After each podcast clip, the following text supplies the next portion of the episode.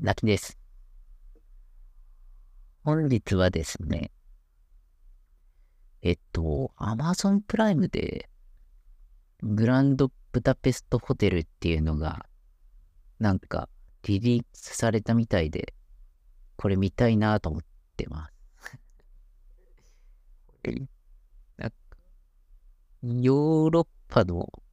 ヨーロッパ最高のホテルの伝説の、伝説のコンシェルジュが、連続殺人事件に挑む、オーカスター共演のミステリーコメディだそうです。いいですね。ミステリーでかつコメディなんて、なかなか斬新だなと思って、ちょっと楽しみに今晩見ようかなと思ってます。そんなこんなでですね、えっと、あ今日は、あの、島津さんとのんびりお話をして、その中で面白かったなと思った話題として、えっと、サウナですね、ラグジュアリーサウナっていうのが関東の方で登場してて、それって何ぞやっていうと、あの、昔のラブホですね。ラブホを改造してサウナにしたよっていうやつでした。やっぱり近年、あの、そういったホテルが使われなくなってきてるみたいで、それをじゃあサウナに変えてしまえっていう、まあサウナ需要の復興に伴って、伴ってっていうか、まあサウサウナ需要の、あのー、なんて言いますか、あの拡大に伴伴って、まあ、超綺麗なサウナ、超綺麗なサウナ。そう、そうですね。超綺麗な景観でサウナを楽しむっていうものをができてるみたいですね。島津さんが行かれるっていうとおっしゃってたんで、今度感想を聞いてみようかなと思ってます。あとはですね、スチームの方でですね、アークっていう、その、恐竜をテーマして、あ、テイムですね。恐竜をテーマして、なんか、戦うみたいなゲームがあるんですけれど、れのポケモン版みたいなのができて、アーク式ポケモンみたいなのがあって、あ、すごい斬新なのができてるんだなと、面白く拝見してました。はい。あと本日ですね、まあ午前中、まあ昨日のあの話題にした中古ショップのその粗利率というか利益率50%っていう話を、話をしてですね。まあそ、それと若干似通ってるんですけど、今日私もその粗利率50%の商品が、まあ、売れたんですよ。まあ、売れたんですけど、えー、まあ、売れた瞬間はですね、めちゃくちゃテンションが上がってですね、お、これはいいぞと。いや、ちょっと前の私はいいもの見つけたなと思って、まあ、その瞬間はですね、結構興奮して、そのページをさらにアップデートしようであったり、その同じような商品を仕入れようと、まあ、ちょっと手を動かしてしまったんですけど、ふとですね、冷静になってみるとね、うん、冷静になってみるとですね、この商品は仕入れるべきではないっていうことに気づくんですね。まあ、それはどういう理屈かって言いますとですね、えっと、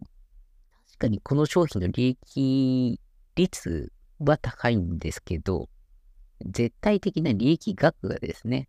まあ、せいぜい数千円程度なんですよ。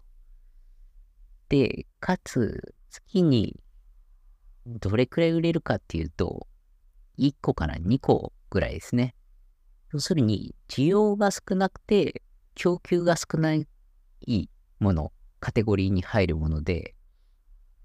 だから月1回、時々売れるっていう商品になります。まあ、以前はですね、この利益幅が高い商品っていうのを若干仕入れてですね、売ってたりしたんですけど、それをやめた要因としては、結局ですね、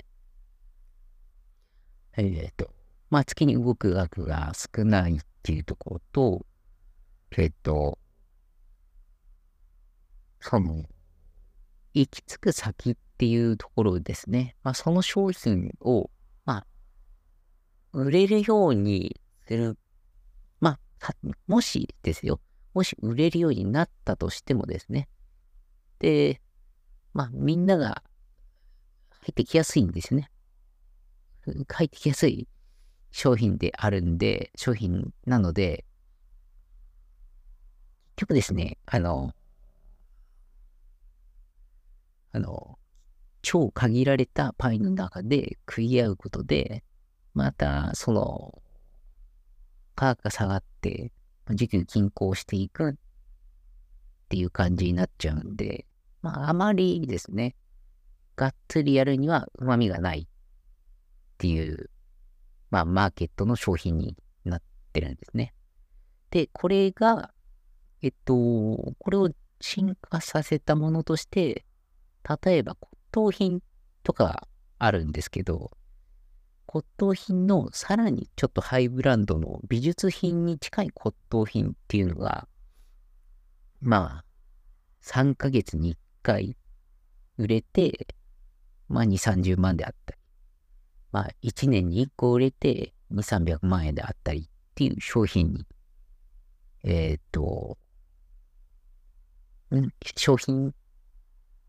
で考えると、まあ、わかりやすいかなと。まあ、そう、まあそういったところのハイブランドの商品にもしやるんだったらですけど、まあ移行していかないといけないと。まあそしてその商品を売るためには、その商品を買ってくれるお客さんの人脈が必要で、そういった、なんて言います、背景知識であったり、自分のブランドを持っておかないと、まあ買ってもらえませんよねっていう話なんですよね。まあ、宝石の方も若干それと似てるんですけど、まあ、結局のところですね、えっと、その、需要がちっちゃくて、曲もちっちゃいマーケットで、まあ、あがいていって、まあ、い、その、戦えるとしたら、まあ、月に3、4万利益を上げたいだったりであったら、まあ、その商品に力を入れてもいいんですけど、まあ、きちんと100万、月に100万であったり200万の利益を残して、いけるような商品を育てようとしたら、まあ、ちょっと力を入れるべきじゃないかなと、そこに力を入れるのはちょっと違うかなっていうところですね。なので、まあ、サイズですね。自分の、その、ブランドを見直して、まあ、手堅く自分に自分のバリューを、自分のバリューという、その自分のブランドのバリューを上げるような行動と、まあ、アウトプットを出していく。ということを、まあ、しないとなと、改めて実感した次第ですね。なので、まあ、その単純な粗利益率での誘惑に負けて、そんな動いたらあかんなと。そういったトラップもあるなと思った次第ですね。まあ、女主人の場合は、結局、その女主人が持ってるバリューである、その、継続したコミュニケーションでそのお客さんを捉えてるんで、それは継続性がある利益なんですけど、まあ、私の場合ですね、こちらオンラインショップで売り切り型で戦ってるものの一つなんで、まあ、私のブランドと若干違ったものを扱っ、ものを扱ってたんで、まあ、それの場合に、まあ、力を入れるべきかっていうと違いますよねっていう話でした。